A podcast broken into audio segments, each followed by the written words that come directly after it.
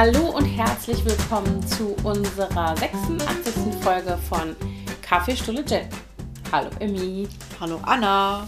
Da sind wir wieder. Ja, mal wieder länger pausiert als geplant. Ja, warum überhaupt? naja, das, du warst im Urlaub, ne? Das war nicht der Grund. Nee? Nee. Was denn? Das, Der, dass du, du bist gestürzt. Frulaux. Ja, stimmt. In Du konntest nicht sprechen. ich konnte nicht so. Ja, schon, aber es klang irgendwie komisch, als hätte ich ein Kissen im Mund. Hm. Ja, ich bin nämlich die Treppe runtergefallen bei uns in der Wohnung, eine ganze Etage. Und habe mir dabei ähm, zum Glück nichts gebrochen, aber die Nase ganz schlimm geprellt und die Oberlippe Gespalten. gespalten. Gott, die ist von innen aufgeplatzt, vier Zentimeter lang. Und das war ziemlich schmerzhaft und ich sah aus wie, Nach als hätte ich ein Schlauchboot geküsst. Nach einer Begegnung mit Axel Schulz. ja, So sahst du aus, du armes Ding. Genau. Und mein Ja. Körper war auch ziemlich lediert. Aber ja, ich hatte echt einen Schutzengel. Aber das hat mich so ein bisschen aus dem, aus dem Marie-Leben gerissen für zwei Wochen. Also auf jeden Fall für zehn Tage war ich echt äh, bisschen neben der Spur. Ja, Ja, so dann konnten wir das. nicht aufnehmen. Nee, stimmt. Und dann, ich weiß gar nicht, aber du warst, du warst, warst du im Urlaub? Na, ich hatte sogar, ich war vorher im Urlaub und dann, als ich wieder da war, ich glaube, während ich, ist das nicht passiert, als ich weg war? Glaube, Ah, nee, ja. nee, nee, ich glaube, es ist kurz bevor ihr losgefahren seid, spaziert. Du hast mir ein paar spaziert, passiert.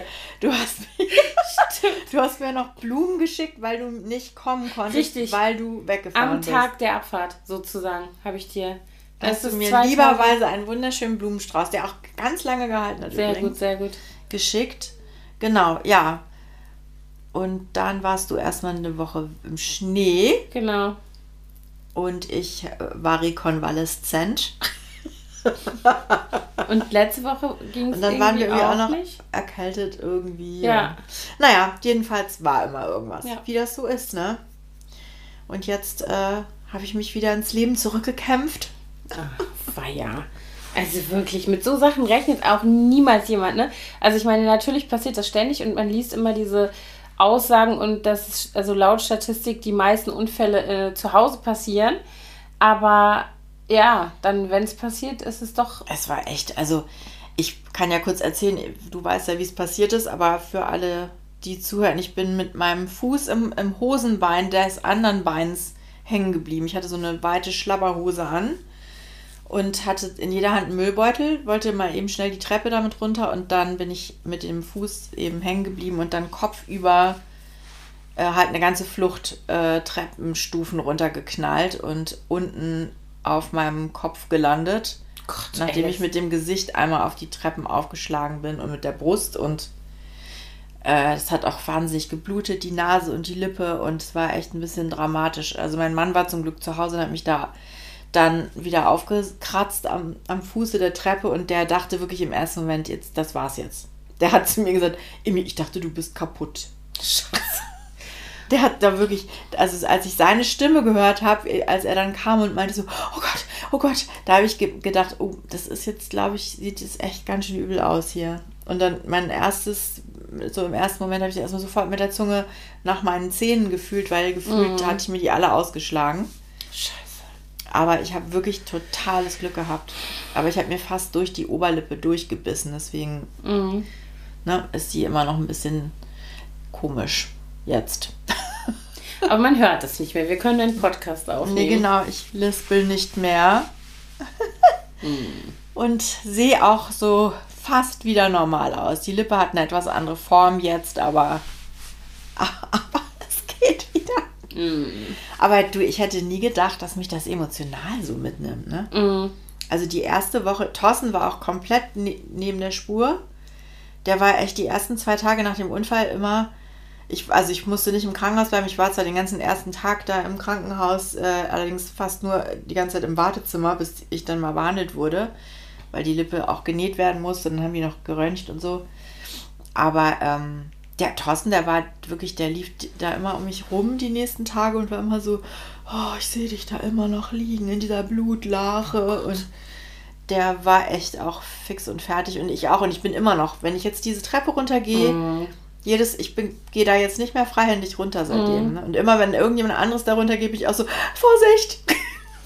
Also ich meine, ich bin nicht so schlimm gestürzt bei uns auf der Treppe, aber ich bin in dem ersten Covid-Winter auch mit äh, Sachen in der Hand, die Treppe, ich weiß nicht mehr, Tablett, keine Ahnung, was ich da in der Hand hatte, die Treppe runter, bin ausgerutscht oder ich bin so weit übergetreten, irgendwie sowas war das Mhm. und habe mich im Fallen gedreht, sodass ich dann quasi gebremst habe mit meinem Schienbein. Also ich bin eben nicht vorne übergefallen, sondern habe mich gedreht und bin quasi so, habe mir so Ja. das Schienbein rasiert. Aua. Und das, also das war auch, habe ich auch richtig lange was von gehabt. Man sieht das auch immer noch. Also so das, Narbe. dieses, ja, wie so eine Narbe. Aber ähm, dieses Gefühl, dass man dieser Treppe nicht mehr traut, das kann ich total nachvollziehen. Eure Treppe ist aber auch echt, vor Ja, allem, ja. ihr habt ja nun auch drei, Eta drei Ja. vier fast Etagen. Weil wir, und die sind ja auch genau wie bei uns Holzstufen ohne irgendwie eine, einen Belag, ne? Ja, ja, genau. Aber ganz ehrlich, selbst wenn da jetzt bei mir so eine Anti-Rutsch-Beschichtung oder Mhm. ein Teppich oder irgendwas drauf gewesen wäre, das wäre ja egal gewesen, weil ich bin Ja. ja gestolpert über mein Hosenbein. Ich bin ja Mhm. nicht, die Treppe war ja Mhm. nicht schuld, sondern Mhm. meine, meine Hose war schuld. Das war auch echt niedlich. Ich war ja dann im Krankenhaus und dann musste ich natürlich dann tausendmal wieder meine Story erzählen, wie das passiert ist. Ich glaube übrigens echt, es war ein bisschen krass, auch als Thorsten mich da abgegeben hat. Der durfte nicht mit reinkommen und äh, ich hatte so ein bisschen das Gefühl, so, dass die auch da immer gleich häusliche Gewalt vermuten, ne? Bei Mhm. solchen Geschichten dann so, ja, und wie ist das passiert? Ich bin die Treppe runtergefallen. Mhm. Ja, ihr Mann wartet dann mal hier draußen. Ja.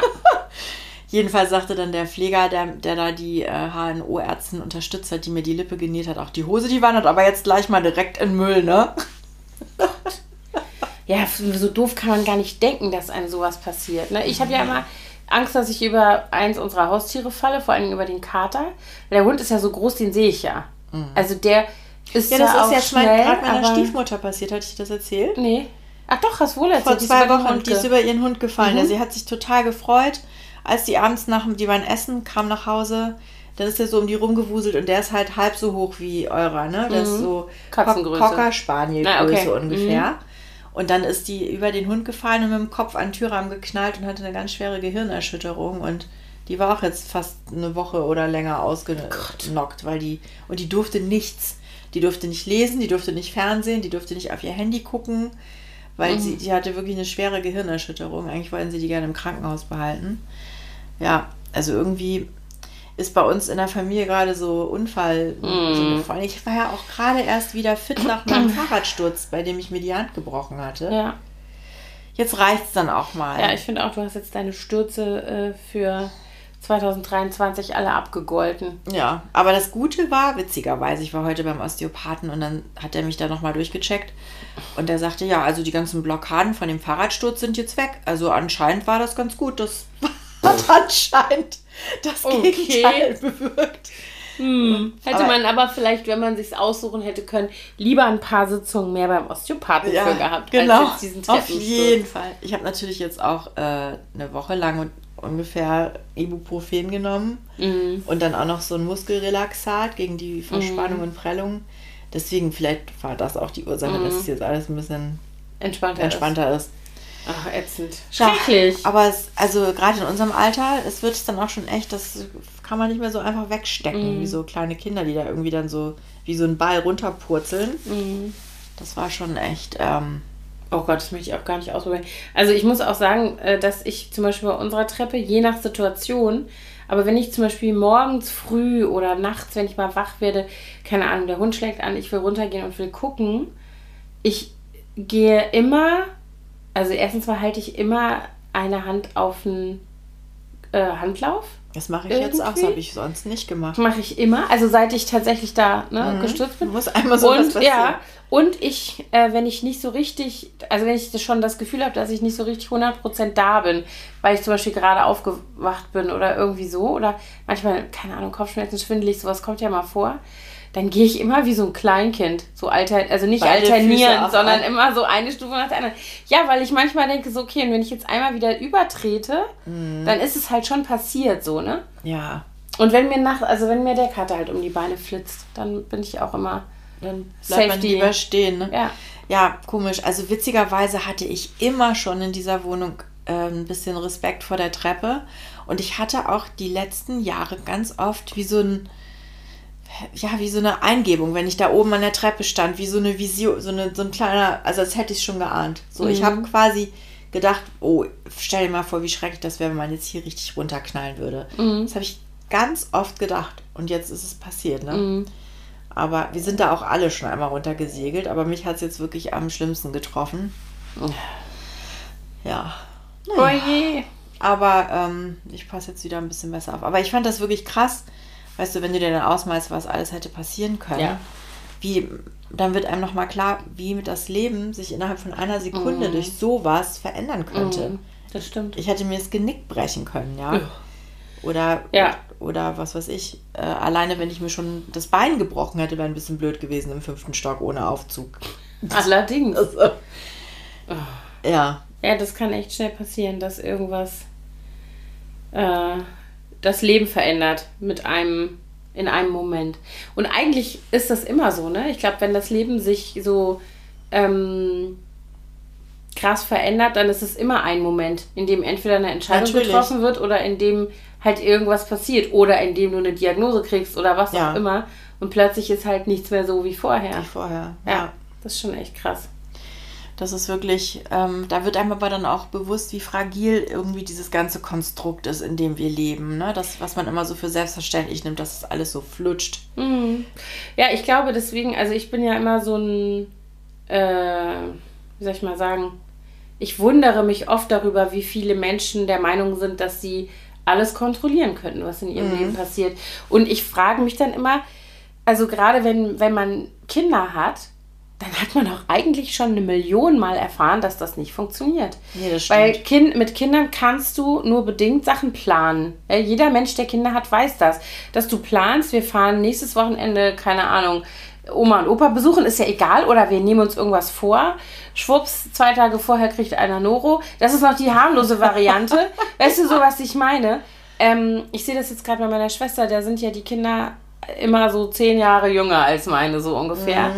Ähm, noch ein bisschen jünger. Und da, die haben gerade, also wir waren im Dezember ja auch alle krank und hatten ständig irgendwie Grippe und eine Erkältung.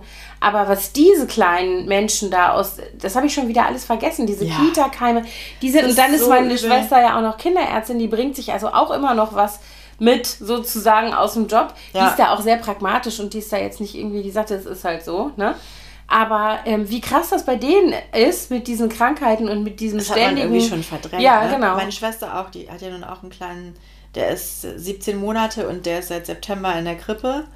Die sind Ja, nur krank. ja, die, klar. alle drei. Also Ja. sie, ihr Mann oder der Verlobter und der Kleine, die geben das wie so ein. Staffelholz immer weiter. Horror. Jetzt hatten sie gerade alle Hand, Hand, Mund, Fuß. Ja.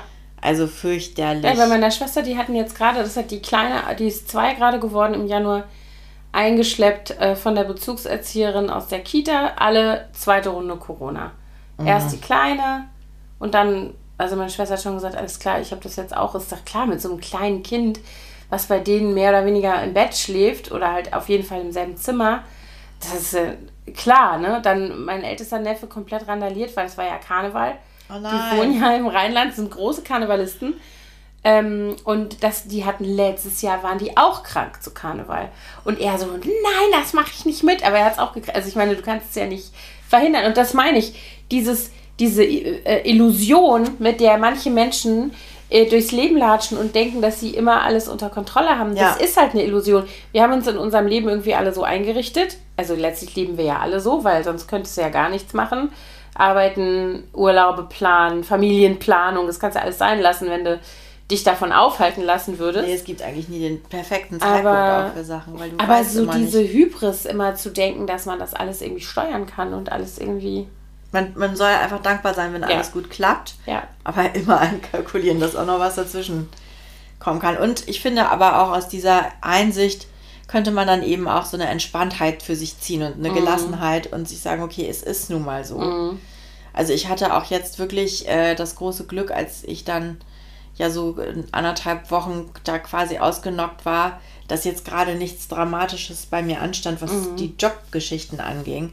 Und alle Kunden, die waren wirklich so verständnisvoll und, und lieb und haben auch immer wieder sich erkundigt, wie es mir geht und so. Das war echt äh, ganz gut, dass ich da auch ohne weiteres jetzt einfach mal zehn Tage gar nichts machen musste. Ja. Das ist natürlich nicht überall möglich, ne? Gut, auf der anderen Seite, wenn du jetzt irgendwo angestellt wärst, dann wärst du krankgeschrieben. Also Ja dann gut, aber es gibt ja auch Leute, die haben ein Geschäft oder so, ne? Ach so, ja, wo du dann nicht einfach zehn Tage zuschließen kannst. Ja, oder, Ja. oder du, ich weiß noch, ich habe auch mal als Studentin, habe ich mal ausgeholfen bei einer Tagesmutter, die plötzlich operiert werden musste. Mhm. Und dann, ich habe auf das eine Kind aufgepasst, was, und die haben mich dann gefragt, ob ich eventuell als Tagesmutter einspringen könnte. Dann habe ich da drei, zwei bis drei kleine Mädchen morgens zehn Tage lang gehütet, weil die Mhm. Tagesmutter im Krankenhaus war. Sowas kann ja mir auch, das ist natürlich dann ätzend, wenn auch wieder andere Leute dann Mhm, dranhängen. dranhängen. Ja. Das ist ja bei mir jetzt irgendwie zum Glück war das nicht so der Fall. Und meine Familie, die war so lieb zu mir, du glaubst es ja nicht. Ja, das will ich Die wohl waren meinen. alle echt, die, also das war auch wirklich ein Schock. Ne? Ich, wir Ja. sind ja, wir sind dann losgefahren. Ich hatte dann noch ähm, erstmal kontrolliert, ob ich laufen kann und so. Ja. Thorsten hatte dann irgendwie so ein bisschen da sauber gemacht. Es sah wirklich aus, als hätte er mich da abgestochen. Gott. Und dann sind wir losgefahren und dann fiel mir plötzlich ein Mensch, äh, wenn Mia jetzt gleich aus der Schule kommt, dann mit Sicherheit ist da noch irgendwo Blut im Bad. Ich hatte auch einen Pullover an, der war total voller Blut. Und dann habe ich ihr äh, eine Nachricht geschickt und gesagt, erschrick dich nicht, wenn du jetzt nach Hause kommst. Und ich habe mir das Audio dann im Nachhinein nochmal angehört. Ich habe, man hörte auch echt, dass ich so, ich hatte auch echt noch eine richtig zittrige Stimme und habe auch schon ein bisschen so geredet. Und die rief dann natürlich auch so, Mami, was ist passiert? Und äh, die waren echt so lieb alle und immer so, oh Gott, du Ärmste. Ich sah natürlich auch echt wüst aus. Ne? Ja, ich habe ja nur das Foto gesehen, aber das war ja schon echt. Ah. Das war auch wüst. Ich sah wirklich bescheuert auch aus. Ja, ich will wohl meinen, dass die lieb zu dir waren. Armes Ding. Ja, Schrecklich. hält auch immer noch so ein bisschen an. Ja, es ist Gefühl. gut Sie sind so. immer alle noch so, ach, ich hab dich so lieb und so. so danke, mehr davon. Ja, sehr gut, sehr gut. Und, äh, und sonst so, Anna, was Ja, geht? bei uns war Skiurlaub, was sehr schön war. Allein schon wegen Licht. Ja, Also ist alleine dieser Schnee, wenn der schon, also es ist einfach hell, was äh, ja immer mein Thema ist im Winter und das war schon für mich echt so. Die Skifahrer waren so ein bisschen, es war natürlich zu warm. Also da, wo wir waren, das ist schon relativ hoch. Da war viel Schnee gefallen, aber halt äh, als wir Sulzig. kamen, genau, als wir kamen, hat, waren halt schon irgendwie drei, vier Tage wieder Sonnenschein gewesen. Und wir hatten wirklich teilweise äh, am Hotel, also sozusagen in der Mittagszeit, waren da, saßen wir ohne Jacken draußen so. Also was du normalerweise so Ende März, April ja, vielleicht in den hast. Osterferien. In den dann, ja. Alpen, genau. Also das war schon krass. Ähm, so dass, also mein Mann und mein Sohn, die sind ja beide, die fahren beide sehr äh, besessen Ski. Und die sind auch egal, äh, welches Wetter, also die, ne, so. Und die Mädels sind aber wirklich auch nur vormittags gefahren, weil die gesagt haben, ey, nachmittags geht gar nicht. Dann ist natürlich irgendwie alles schon irgendwie durchgematscht und überfroren teilweise. Und Mhm. sagte, nee, und dann, die sagte dann die, äh, die Kleine sagte, everybody and their mom ist dann auf der, auf der Piste und es, ist, es war relativ voll. Ähm, war natürlich auch wegen dem geilen Wetter voll, ne? Also da sind natürlich dann auch alle Leute, Weil die es da war ja vorher auch wochenlang gar kein Schnee gewesen, ne? Genau, also die haben doch da wohl, aber so. die haben halt erzählt, dass der ganze Schnee, der normalerweise auch eben schon ab ja, November so fällt, wenn die Saison so richtig losgeht, das ist alles erst im Januar gewesen. Ne? Mhm. Ende Dezember, Anfang Januar hatten die dann richtig viel Schnee. Und wir hatten auch gut Schnee da. Das war jetzt nicht irgendwie beschn äh, künstlich beschneite Pisten oder sowas. Das war da Gott sei Dank nicht. Aber, weil das hatten wir uns ja auch schon überlegt. Wir haben ja den Skiurlaub schon vor über einem Jahr gebucht gehabt. Und dann hatten wir uns schon überlegt, was machen wir denn jetzt, wenn das da so ist, wenn wir da ankommen und da Seid ist ihr dann wandern gegangen? Dann wären wir wandern gegangen. Wir wären nicht Ja. auf die, also das hatten wir echt vorher schon auch besprochen, dass dann die, äh, die Kinder und auch mein Mann gesagt haben, okay, dann fahren sie nicht, dann, das machen sie nicht, das ist abartig irgendwie. Dann hätten wir uns da anders äh, beschäftigt, was Ja. da auch ja gut geht. Aber ja, das war sehr schön und jetzt bin ich hier dankbar für jeden Sonnenstrahl, der Oh, hier ich auch, aber ich habe vom Himmel fällt. Das ist auch immer noch so kalt, ne? Ja. So heute ja auch schon wieder so arschkalt. Ja. Aber letztes Jahr war das auch so. So, es war ewig kalt. Ich, ich glaube, noch bis Anfang Mai war das eisig. Es war zwischendurch mal kurz warm. Vor zwei Jahren, als dieser Lockdown Frühjahr, Da war super Frühling war. früh Da warm. haben wir ja im Spaghetti-Top irgendwie im Im März April schon rumgesessen, ja. Balkon gesessen. Ich weiß, dass der Geburtstag von unserer Jüngsten vor, das ist drei Jahre her, der erste Lockdown, 2020. Ach du Scheiße, ja, ja, stimmt. und dass wir da, äh, Oh Gott, dass die in Shorts und so im bisschen- Garten. Das ist wirklich schon drei Jahre her. Ja, krass, oder? Oh mein Gott, ja, wir haben ja 23, ja.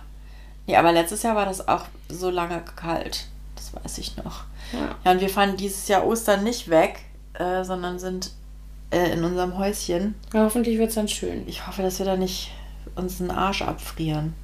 Weil das auch so ätzend ist. Wir haben die Familie eingeladen, also Thorstens äh, Familie. Mutter, äh, Vater, Schwester, Patentante und so.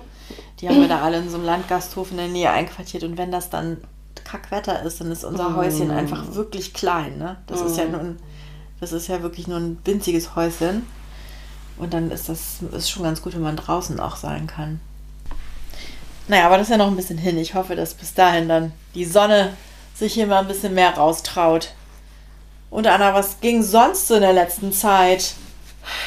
Ich war, äh, bin noch sehr geflasht von unserem Lizzo-Konzertbesuch vor zwei Tagen. Ah, Das wie war, cool. Ja, ich habe die Fotos ge- und die Videos gesehen bei dir. Es sah so, ich war so neidisch. das war richtig. Ich hatte cool. das gar nicht mitbekommen, dass die hierher kommt. Ja, ich hätte, ich bin ja auch gar kein, ich war ja auch gar kein großer Lizzo-Fan, äh, sondern wir sind da eigentlich hingegangen, weil äh, da die jüngste so ein glühender Fan ist. Und die hat das irgendwie auf dem Schirm gehabt, dass die kommt. Und das ist bestimmt schon, pff, ich weiß nicht, es war irgendwann letztes Jahr, als das angekündigt wurde. Ich würde mal sagen im Sommer oder so. Oder vielleicht Spätsommer. So lange habt ihr die Tickets schon? Ja, und dann Was? hat die gesagt, Lizzo kommt nach Berlin und so. Und äh, dann hat mein Mann gesagt, wer ist Lizzo? so ungefähr. Und dann hat sie gesagt, warte Papa. Und dann hat sie uns das, also ich kannte das natürlich. Und dann hat sie das äh, ihm vorgespielt und hat er gesagt, ja cool, lass mal zusammen hingehen so. Und dann haben wir wirklich sofort... Bester Papa. Ja, genau. Hat sie auch gesagt, sie war jetzt auch total happy. Die so, Papa, Gott sei Dank. Weil wir auch tatsächlich Leute kennen, die keine Tickets mehr gekriegt haben. Die gerne Habt ihr euch schnell genug wollten. gekümmert? Genau, und dann haben wir irgendwie tatsächlich fünf Tickets gekauft, weil dann die anderen auch gesagt haben, oh ja, cool, dann gehen wir auch mit. Und dann hat jetzt am äh, Dienstagabend war das hier in Berlin und äh, unser Sohn hat dann noch zurückgezogen im letzten Moment. Der war dann irgendwie plötzlich so, äh, Zu viel Frauenpower. ja, weiß ich gar nicht, ob das so das war. Also wir haben irgendwie an dem Nachmittag vor dem Konzert hier so die ganzen Musik, äh, äh, so die Hits so durchgehört und er so, oh Gott, das halte ich nicht aus, zwei Stunden so. und dann habe ich gesagt, ey, ganz ehrlich, dann lass es sein, weil da habe ich überhaupt keinen Bock, dass du dann da stehst und sagst, ich hab Hunger, äh, ich schon mal gehen? nervt. Das so, da habe ich keine dann Lust. So, so eine Spaßbremse dabei. Ja, ich glaube im Nachhinein, das das hätte ihm super gefallen. Das hat mich echt ein bisschen, ich hätte, aber ich hatte kein, keine Lust, dass der dann da so rumstenkert. Deswegen habe ich ihn dann eigentlich so ein bisschen mehr darin bestärkt, dass er es dann doch lassen soll. Da hat er sein Ticket noch abgegeben an eine Freundin von der Großen, die sehr happy war und dann mitgegangen ist. Und er ist hier geblieben und hat irgendwie einen Film geguckt und mit dem Hund geschmust, so ungefähr. Ja. Aber ich glaube, im Nachhinein war er neidisch. Ich weiß, ich glaube nicht. Ich glaube, er war ganz happy damit. Aber er weiß natürlich auch nicht, was er verpasst hat. Ja, ja, eben. Weil das war schon echt sehr, also ich war wirklich, also ich will jetzt nicht sagen, ich war überrascht, weil man weiß ja, auch wenn man nicht Lizzo-Fan ist, dass das halt eine Frau ist mit einer wahnsinnigen Power und Reichweite und Preise gewinnt Die und spielt so weiter. total viele Instrumente, Die oder? spielt auf jeden Fall spielt sie Querflöte. Habe ich letztens gesehen. Was ich auch nicht wusste, aber Ja. das hat sie auf der Bühne auch getan. Ähm, ey, und dann mit diesen, mit, die hat ja auch so krasse Fake-Nägel drauf Ja. gehabt und dann mit, ich habe immer gedacht, krass, das sah man dann immer so, wenn so rangezoomt wurde äh, auf dem großen Screen, dachte ich mal, ah, das muss man auch erstmal hinkriegen mit diesen Nägeln. Mit, damit Mit äh, dieser Flöte zu spielen. Ja. mhm.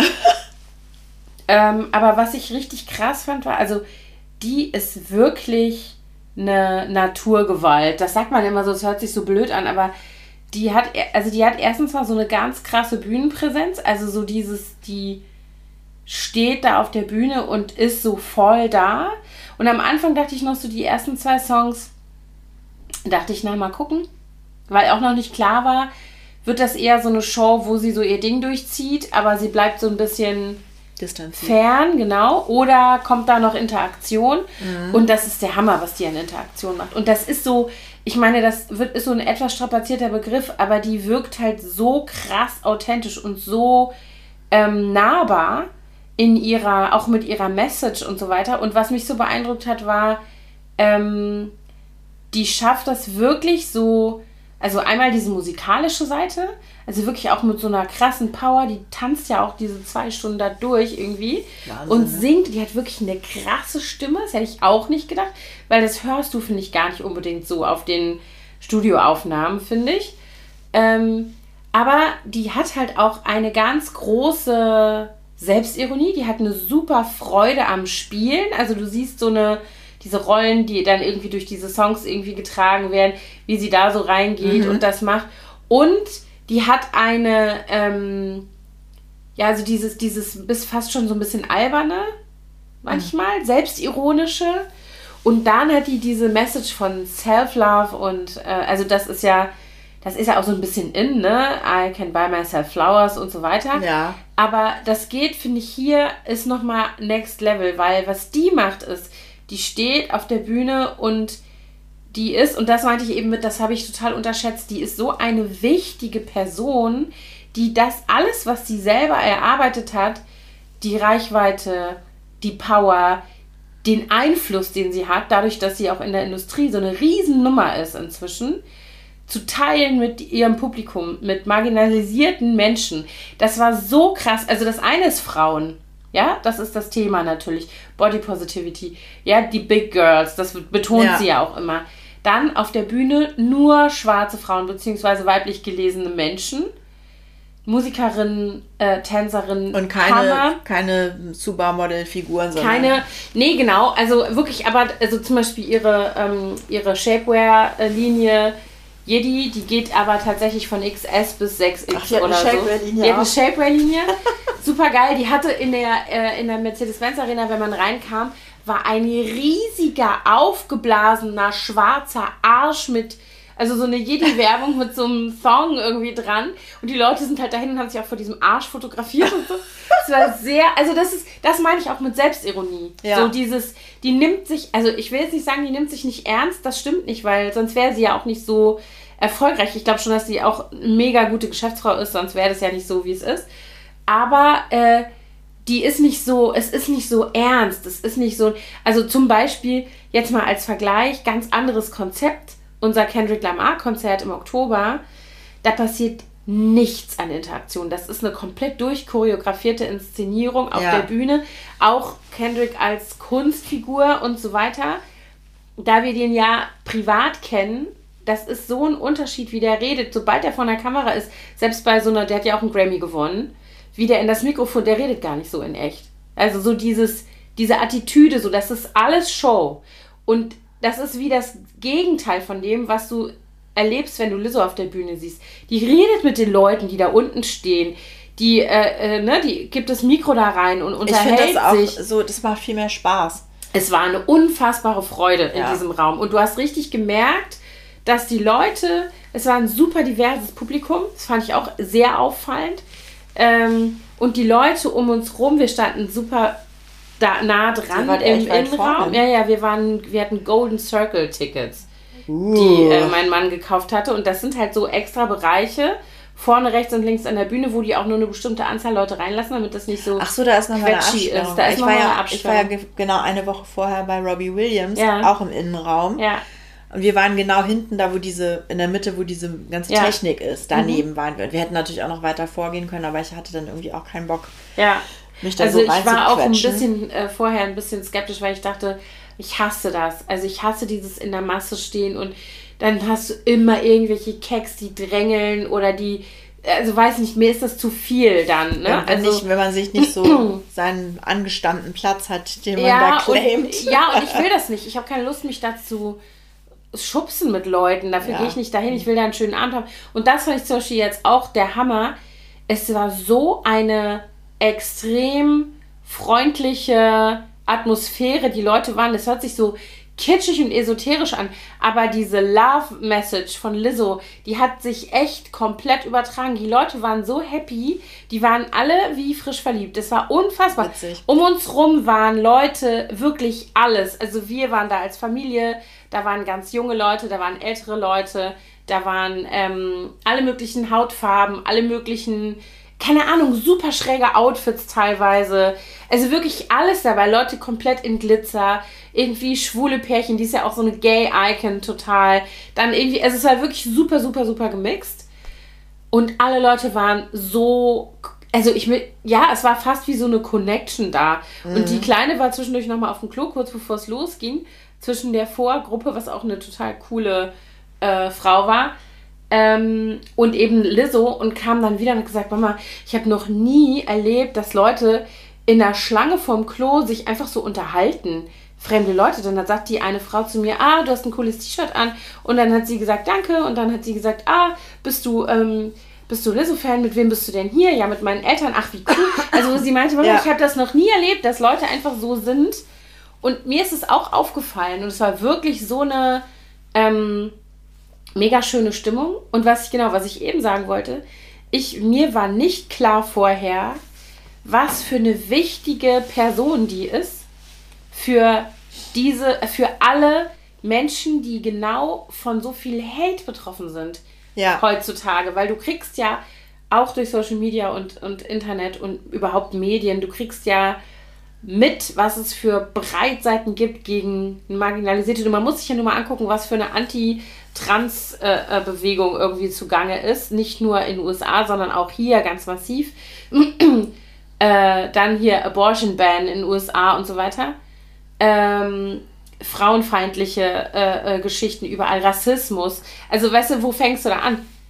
Aber das, die steht halt da auf der Bühne und die spricht diese ganzen Leute quasi mit Namen an und sagt, you're worthy, you're beautiful. Die ist halt auch so empowering, ne? Total. Also für alle, auch die Der Leute, Hammer. die jetzt nicht zu Beneiden gehören, sondern ja.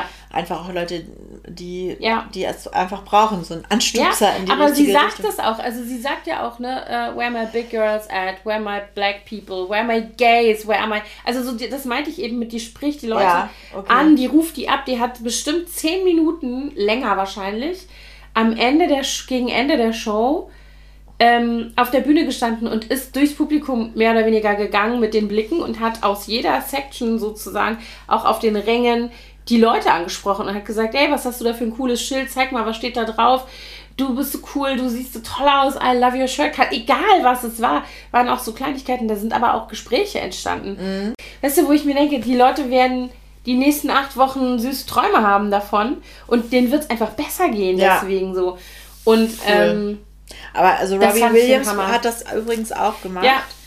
Der war, ähm, der, der hat auch die ganze Zeit mit den Leuten geredet, die vorne mhm. an seinem, an der Bühne, die, der hat halt auch so eine Art Laufsteg, die da so reinging. Das, ne? Ja, das hatte sie auch. Und dann hat er am Ende sich bei ein paar Leuten bedankt, die ganz vorne standen, die ihn quasi so mit Blicken durch die Show getragen haben. Und dann war da so ein Typ, der war riesig, also der war über zwei Meter groß und so ein ganz kräftiger und der hatte so einen riesen Afro. Mhm. Und dann hat er den nochmal extra, hat die Kamera dann gebeten, den nochmal zu filmen und gesagt, ich möchte mich einfach bei dir bedanken. Du hast immer, wenn ich zu dir geguckt habe, ein Big Smile und du konntest jedes Lied auswendig und äh, immer, wenn ich irgendwie mal, mal einen Anker brauchte, habe ich dich angeguckt, so mhm. voll süß. Also das fand ich auch echt der ist natürlich auch so ein Entertainer-Typ. Das war eben schon immer so bei Robbie, ne? Ja, also obwohl ich habe auch mal ein Konzert gesehen. Das war, da war ich schwanger mit Mia, also vor 17 Jahren.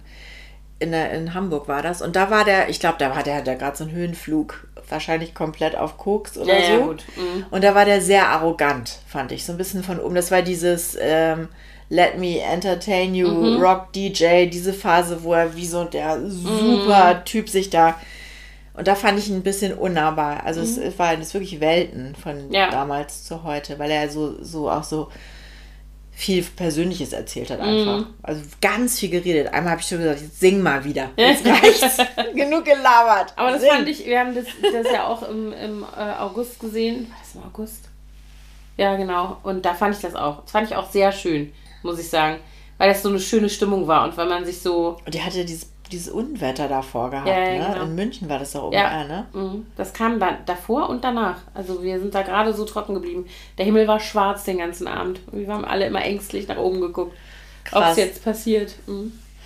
Ja, aber das, also Lizzo, um darauf zurückzukommen, das war schon echt, was ich daran so schön fand, war, äh, für mich war das ja jetzt nicht so ein Fan-Moment. Also ja. ich fand das cool und ich würde sofort wieder hingehen. Ich würde es jedem empfehlen, einfach als Erlebnis, weil es wirklich beeindruckend ist. Aber ich habe mir meine Töchter angeguckt und ich habe mir alle Leute um mich rum angeguckt, die da standen und geweibt haben mit ihr und die diese Texte irgendwie natürlich auch alle konnten und irgendwie so. Und je länger der Abend dauerte, desto mehr hast du die Leute, ich sag mal, strahlen sehen.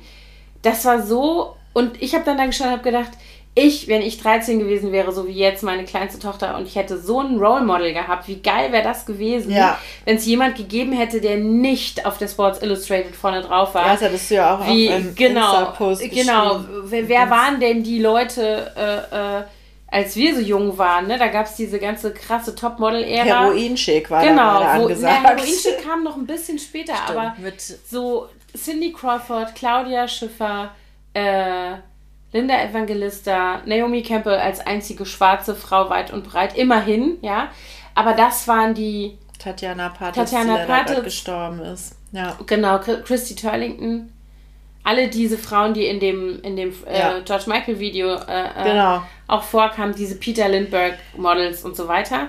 Stimmt, der Heroinschick kam, glaube ich, kam dann ein bisschen mit später Kate Moss mit Kate Moss. Genau. Dauerte dann nicht mehr lang bis zum Heroinschick. Ja. Das, war, das war nur ein kurzer Moment. Aber es gab niemanden, der irgendwie.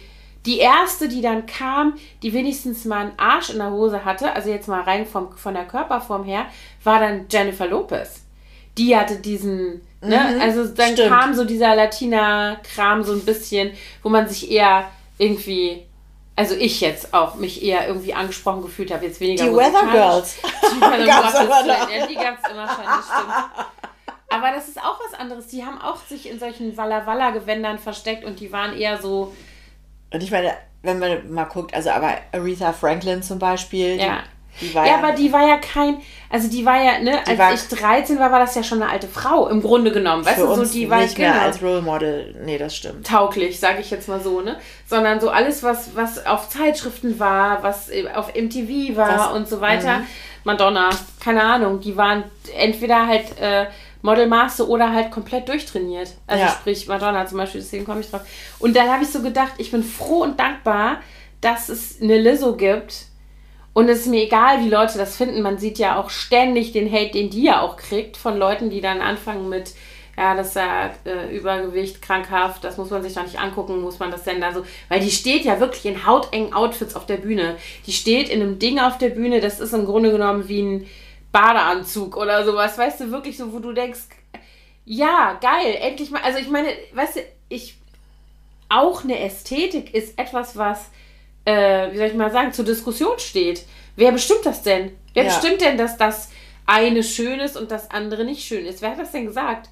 Weißt du, so, und da sind wir mittendrin in irgendwelchen frauenfeindlichen Schönheitsnormen und dann kommt die halt einfach auf die Bühne und hypt die Leute und hypt ihre Tänzerin, ihre Big Girls, die da in allen Größen irgendwie über die Bühne mit einer Power wirklich drüber fegen, möchte ich sagen.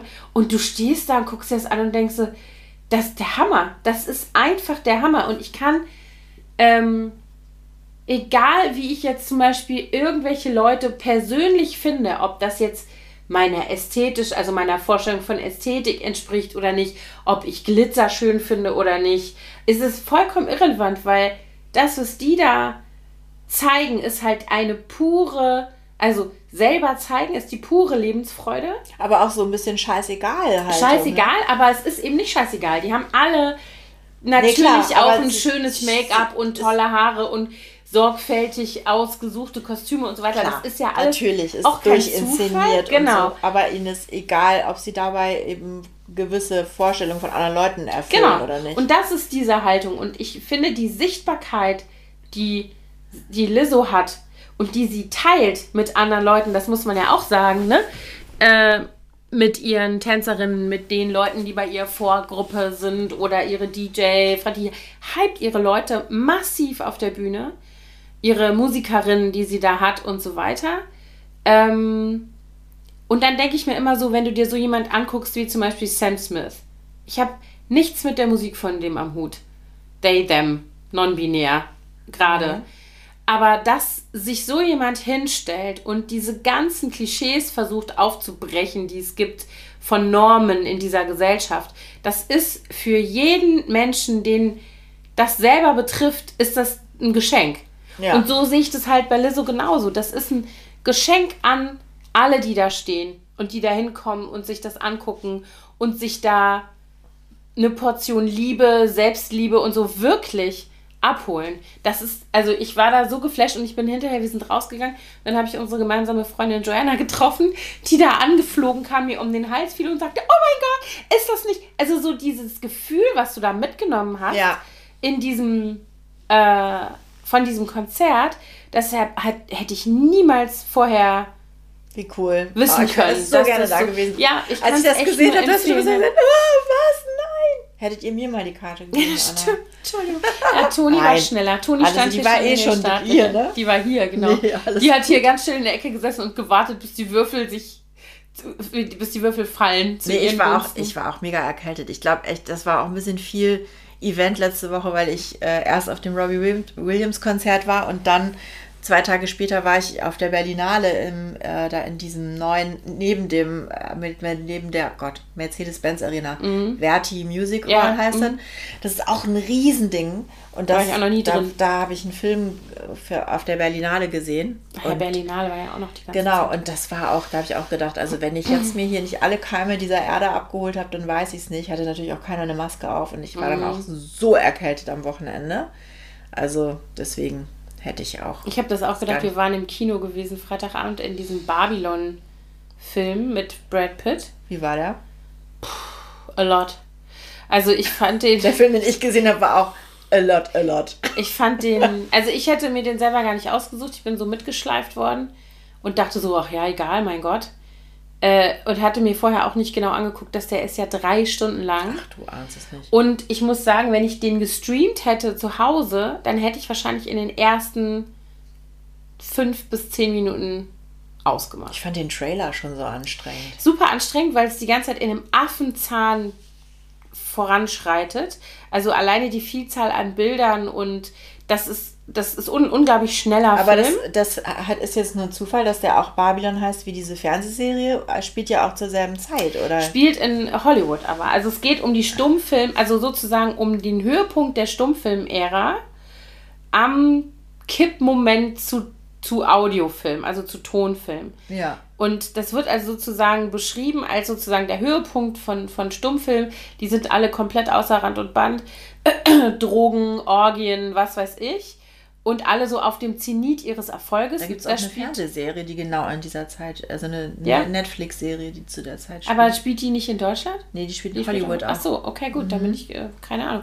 Und dann kippt das, nicht dann, Babylon, dann kommt diese, dann kommt äh, Tonfilm und dann bricht das zusammen, weil dann plötzlich klar wird, dass diese ganzen Ton äh, Stummfilmleute, die haben alle keine vernünftige Sprechausbildung. Die können zum die Teil können, auch nicht die richtige Sprache. Genau, die können, also dann sind die da mit, irgend, mit ihren Dialekten, Slang Akzenten. und sonst was, genau. fallen da komplett durch.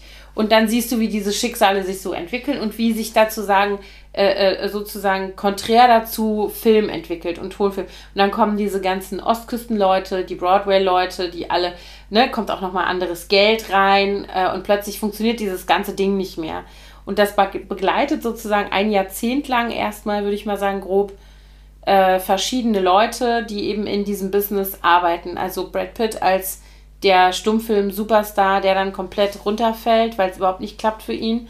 Ähm, und damit auch überhaupt nicht zurechtkommt. Dann so eine äh, Margot Robbie als mhm. so eine Zufallserfolgsperson, die so auf so einer Orgie-Party von so einem Filmboss irgendwie per Zufall gecastet wird, weil die die eigentlich spielen soll, hat eine Überdosis. Und die schaffen die dann so weg und sagen, okay, wir nehmen dann morgen die zum Drehen. Und die dann voll äh, wie so ein aufsteigender Stern in diesem Stummfilmhimmel eben überhaupt nicht klarkommt, als dann an, an Ton geht. Und die dann so Drogen-Dings und keine Ahnung was. Und das sind dann immer so Szenen, ne? Also es reicht dann halt nicht zu zeigen, dass die in irgendeinem Drogenrausch in der Wüste von einer Klapperschlange gebissen wird, was eine total absurde Szene ist, sondern das wird wirklich minutenlang rennt die durch diesen, durch das Bild in der, in der nächtlichen Wüste mit dieser Schlange im Hals, schreit wie am Spieß. Weißt du, so Szenen, wo du denkst, okay, ich auch mal jetzt verstanden. Schnitt. Genau. Ich hab's jetzt geschnallt, die Schlange hat sie gebissen, ist jetzt gut. Nein, ging das ja immer noch weiter. Aber so war das auch bei dem Film, den ich, also der Film, den ich gesehen habe, Anna, der war so krass. Ich habe die Hälfte gar nicht gesehen, weil ich weggucken musste. ich habe auch weggeguckt hierbei. Der hieß teilweise. Swimming, äh, Infinity Pool. Okay. Und es geht, äh, das, das ist so ein ganz brutaler Film von so, ein, so, so Leuten, die in, so ein Resort fahren und dann ähm, da auch so exzessive, also quasi Edeltourismus auf die auf der allerschlimmsten, übelsten, dekadentesten Ebene, die sich da benehmen wie die absoluten, weil sie weil es können. So, Ich will jetzt gar nicht so zu viel verraten, weil das so ein bisschen überraschend ist, äh, wie diese Wendung da. Aber da gab es sehr brutale Kampfszenen, sehr auch, also wo Leute richtig getötet wurden, abgeschlachtet, möchte ich sagen. Dann Sexszenen. Ich habe noch nie sowas gesehen, ja. Ich war Oh mein Gott. Nein, wirklich, weil das, also weil das würde wirklich alles gezeigt. Also ich war äh, völlig geschockt und dachte, muss ich das jetzt? Will Ja, ich? ja, ja. Warum sagte mir das? Warum bin ich nicht gewarnt worden? Ja. Ich, also ich saß da wirklich ähm, immer so, oh, mm, ja, ist okay, wir haben es verstanden. Und Ja. die, eine Orgie zum Beispiel mit, was weiß ich, wie vielen Beteiligten, die sich über Minuten hinzogen, wo wir dann Mhm. auch sagen so, mm, okay, die haben jetzt alle Sex, jetzt kann auch mal Ja. wieder was anderes passieren. Ja. Also, oh, Also das erinnert mich, das hat parallel. gegangen übrigens. Vielleicht hier auch. Vielleicht ist das ja auch gerade so ein Ding. Kann Weil sein. dieses, also dieses Babylon, da hast du denn eben auch so alles, so Fäkalszenen, Gewalt, Sex, Drogen, so richtig, wo du denkst, okay. also Fäkalszenen gab es nicht, aber Drogen. Ja, also wie gesagt, die ersten fünf Minuten, da mehrere, also ich weiß nicht, wie, wie lange die, es kam mir sehr lange vor, die Einstellung, wo halt äh, zwei Typen von einem Elefanten vollgeschissen werden. wo du dann echt denkst, so, okay, ist jetzt gut, ich hab's jetzt gesehen. Ja, ein Elefant hat viel Menge im Darm, habe ich verstanden. Reicht jetzt auch. Weißt du, so Sachen. Oder irgendwie so auch so eine Szene, wo ein, eine irgendwie auf so einer Party anfängt, sich zu übergeben. ja, das war in dem Film auch, dann auch Alter, wo ich da wirklich Detail saß sehen das finde ich wirklich das Schlimmste. Ich persönlich, da habe ich lieber Mm. Elefantenscheiße im Bild als das. als Kotze. Da war ich wirklich, ich habe da gesessen und war so, äh, wenn er jetzt nicht aufhört, ey, dann ich Warum mit. auch? Ja. Ich bin ja eh so eine Ästhet. Ich kann ja gar nichts Hässliches und Ekliges. Will ich gar nicht. Mm. Erlaube ich nicht. Auch bei mir zu Hause. Rülpsen, Furzen, das ist alles verboten bei uns. Hält sich leider keiner dran. Ich wollte gerade sagen, da würdest du hier nicht weit kommen Aber ich Verbot. beschimpfe dann immer wie ein Rohrspatz. Mhm. Und also, na, Furzen machen sie selten. Aber gerülpst wird bei uns. Mhm, bei uns auch. Vor allen Dingen von unseren Töchtern, die dann immer so, oh, Entschuldigung, der musste raus. Und nur so, ja, toll. Ja, mein Sohn sagt immer, was soll ich denn machen? Sag ich leise. Ja. Ich habe auch gesagt, sag dann auch mal, habt ihr mich jemals rülpsen hören? Einmal in eurem Leben jemals? Nein. Darauf wäre die Antwort in diesem Haus ja. Ja, Mama, haben wir. Siehst du? Gerade nee, erst. Bei mir, ich kann das, also bei mir ist es ein absolutes Tabu. Okay, das ist verstehe. ein absoluter Pet Peeve. Ich finde es eklig. es riecht eklig und es hört sich ganz eklig an. Es ist wirklich, und Furzen finde ich auch blöd. Gott, wir hatten so einen Freund in Amerika, der ständig gepupst hat. Das war der Vater von Luzis bester Freundin. Und der hat dann immer so richtig so ganz laut. Was? Und dann hat er immer gesagt, Imke. Oder Luzi, was ist wer gehalten in seiner Ja. Nähe war. Und das fand er total lustig. Und wir immer nur so, oh. Also, das kann ich nicht verstehen. Also, ich meine, so en famille, okay. Nee, der war Aber- sehr, ich weiß nicht, der ist Holländer, vielleicht ist das ganz ein Ding. Vielleicht machen die das da so. Ich dreh durch. Okay, krass. Wie sind wir jetzt da gelandet? Furzen Holländer mehr als andere. Ist das da Salon? Wie heißt ist das? das da Salonfähig? fähig? Hm. Ja. Ja. Gehört das Also da ja. vielleicht sogar zum guten Ton? Im wahrsten Sinne des Wortes? Vielleicht ist unser Hund Holländer. Der pupst seit neuestem. Der hat irgendwas. Ja, Hunde, das ist auch, das riecht ja dann auch manchmal. Oh. Nee, das ist Aber nicht das schön. ist, also, das, ich weiß nicht, bei dem stimmt irgendwas nicht. Der hat nämlich das vorher Okay, nicht gemacht. Das mm. ist neu. Okay, ja. Wir müssen jetzt irgendwie die Kurve kriegen hier, Anna. Okay, wir wollten Nee. noch sagen, Achso, ja. weil wir Buchclub. sind, wir sind jetzt schon auch Wir schon sind wieder schon bei wieder fast 50 eine Minuten. Stunde. Also, ähm, Buchclub. Wir haben darüber kurz gesprochen. Mhm. Es geht nicht um Pupstexte. es geht nicht um Pupstexte. Ähm, dass wir einen Buchclub vielleicht mal ins Leben rufen wollen würden. Und es kam ganz gutes, Feed ja. positives Feedback es kam positives von vielen. Feedback und dann haben wir gedacht, wir fangen jetzt mal an. Und irgendwie war die äh, äh, eher überwiegende äh, Meinung, dass es schöner ist, wenn wir uns ein Buch vornehmen, ansagen, dass wir das jetzt lesen und dann könnten auch Menschen, die das auch lesen wollen, das eben parallel lesen und dann darüber reden. Ja. Das probieren wir jetzt mal so aus. Gucken wir mal, wie schnell wir das schaffen, ne? Ja. Das zu lesen. Also ich würde jetzt sagen, in der übernächsten Folge könnten wir mhm. dann vielleicht darüber sprechen. Das ist so, je nachdem, wie gut wir sind. In einem Monat mhm. vielleicht mhm. ja, sowas. Genau. Ja um den Dreh. Dann ist gerade Ostern, also ja. vielleicht nach Ostern. Ja, nach Ostern. In der Folge, dann, ersten Folge nach Ostern. Ja, dann kann man nämlich auch, dann könnte man in, in den, den Osterferien, Osterferien das theoretisch lesen. Ja. Das ist eine gute Idee. Äh, ja, so, jetzt erzähl mal. Genau, also wir werden lesen Die Träume anderer Leute von Judith Holofernes. Für alle, die es nicht wissen, Judith Holofernes ist die ehemalige Frontfrau und Texterin von Wir sind Helden. Eine Band, die auch speziell für unsere Generation eine große Rolle gespielt hat, glaube ich. Ich habe das äh, verpasst, weil ich da nicht da war, glaube ich. Ach Quatsch, das war doch viel früher. Ja? Das ist ja immer deine Ausrede für alles, wenn du irgendwas nicht mitgekriegt hast. Mir war Judith Holofernes ganz lange kein Begriff. Okay, gut. Aber Was? die Songs kennst du doch. Ja, inzwischen. Aber okay. ich weiß nicht, wann die ihren ersten großen Hit hatten. Guten Tag, guten Tag, ich will mein Leben zurück. Das war eins der ersten Dinger, glaube ich. Ja, ja, guck hier. Da steht es, 2003. Ja, siehst du? Und wann sind wir nach Amerika gezogen? Okay, Entschuldigung. 2002. Na bitte. Okay, du, ich habe eine Lücke da. Sie hat eine Lücke. Deswegen lesen wir dieses Inzwischen Buch. kenne ich aber ein paar Songs. Genau. Und dieses nur ein Wort kennt ja auch jeder. Bitte gib mir Ja, das kenne ich, das kenne ich. Genau. Das habe ich übrigens ewig nicht verstanden, bevor ich mich jeweils jemals mit diesem Text beschäftigt habe. Habe ich immer gedacht, was singen die denn? Bitte gib mir nur ein O. Ohr. Ohr. Was willst du? Was für ein Ohr? Was meint die Ohr, meint die Ohr, bis ich habe Wort nicht, ich habe das nicht gehört. Das W und das Ritt. Hat sie so verschluckt, war? Hat sie verschluckt. Also jedenfalls das Buch ähm, geht, äh, es ist autobiografisch. Und ich habe sehr positive Kritik gehört auf Radio 1, letztens eine Buchbesprechung. Sehr, sehr wohlwollend. Genau. Positiv. Also hier steht nur, ich habe es gerade in der Hand, auf dem Klappentext zum Beispiel, steht ähm, in ihrem Buch Die Träume anderer Leute, schreibt Judith Holofernes klar und zart und mit dem ihr eigenen Witz über Fluch und Segen des frühen Erfolges von Wir sind Helden, über den schwierigen Rückweg, über Krisen, Träume und darüber, wie sie am Ende dann doch ihr Leben zurückbekam. Guten Tag, guten Tag, ich will mein Leben zurück. Genau, und das lesen wir jetzt. Ja. Ich freue mich. Du, ich freue mich auch wahnsinnig. Schade, dass ihr jetzt das Gesicht nicht sehen konntet. Was sie dazu gemacht hat. das kommt jetzt auch besonders gut rüber, weil meine Lippe auch noch so ein bisschen aufgeworfen ist. Ne? Würden andere Leute Geld für bezahlen für so eine Lippe? Ja, meine Zahnärztin, als ich zum Fädenziehen zu der bin, sagte sie, also Frau Laux, ganz ehrlich, ich wohne in Charlottenburg, in meinem Supermarkt laufen nur so Frauen rum, aber, aber die haben das alle freiwillig so.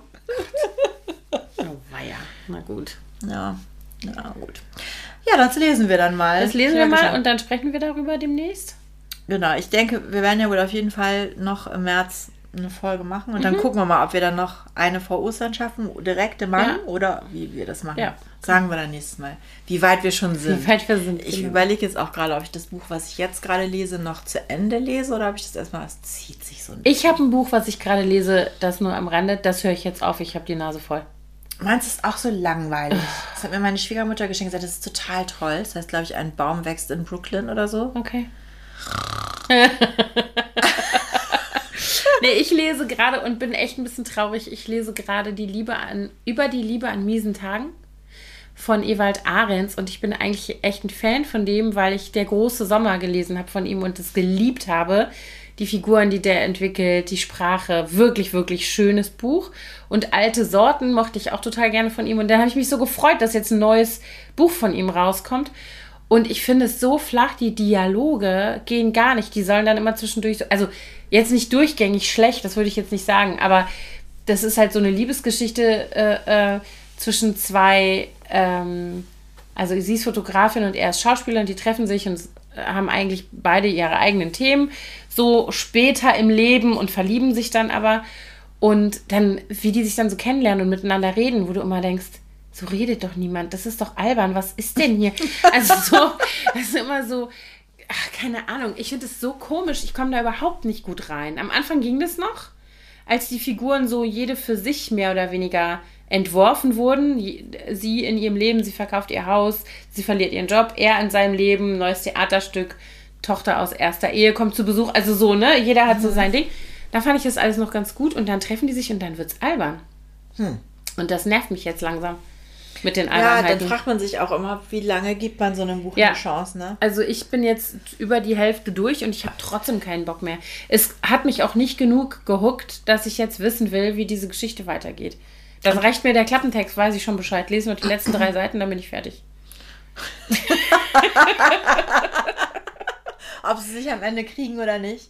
Ist doch klar. Also ich meine, ich will es jetzt nicht spoilern, aber ich weiß schon, wie es weitergeht, weil es ist auch wirklich so voraussehbar, vorhersehbar. Tja, dann kannst du es dir vielleicht wirklich sparen. Ja, ich knick mir das jetzt und lese nochmal einen schnellen Krimi dazwischen. Du bist so eine Angeberin. okay, dann mach das doch, Anna. Aber nicht, dass du dann nachher alles durcheinander bringst. Ja, das kann passieren. Wir haben eben versucht, die Handlung zu rekonstruieren von Little Fires Everywhere. Ne? Kleine Feuer überall. Und ja, das ist uns ich wusste nicht so noch, äh, dass. Reese Witherspoon mitgespielt hat. Ja, Das wusste genau. ich noch. Aber ich konnte dann auch schon, also man guckt aber auch inzwischen so viel, Mm, stimmt. dass man so schnell hintereinander weg auch, dass äh, da ja, ja, das kann man schon mal was durcheinander Das kriegen. stimmt. Na gut, Na gut, da kommt jemand, da ist jemand da an der Tür. der Hund an der, Der Tür. Hund oder die Katze? Eins. Nee, das war der Hund. der Kater ist leiser. Sei still. Der Hund will rein und wir Ja. sagen Tschüss. Wir sagen Tschüss. Danke fürs Zuhören. tschüss.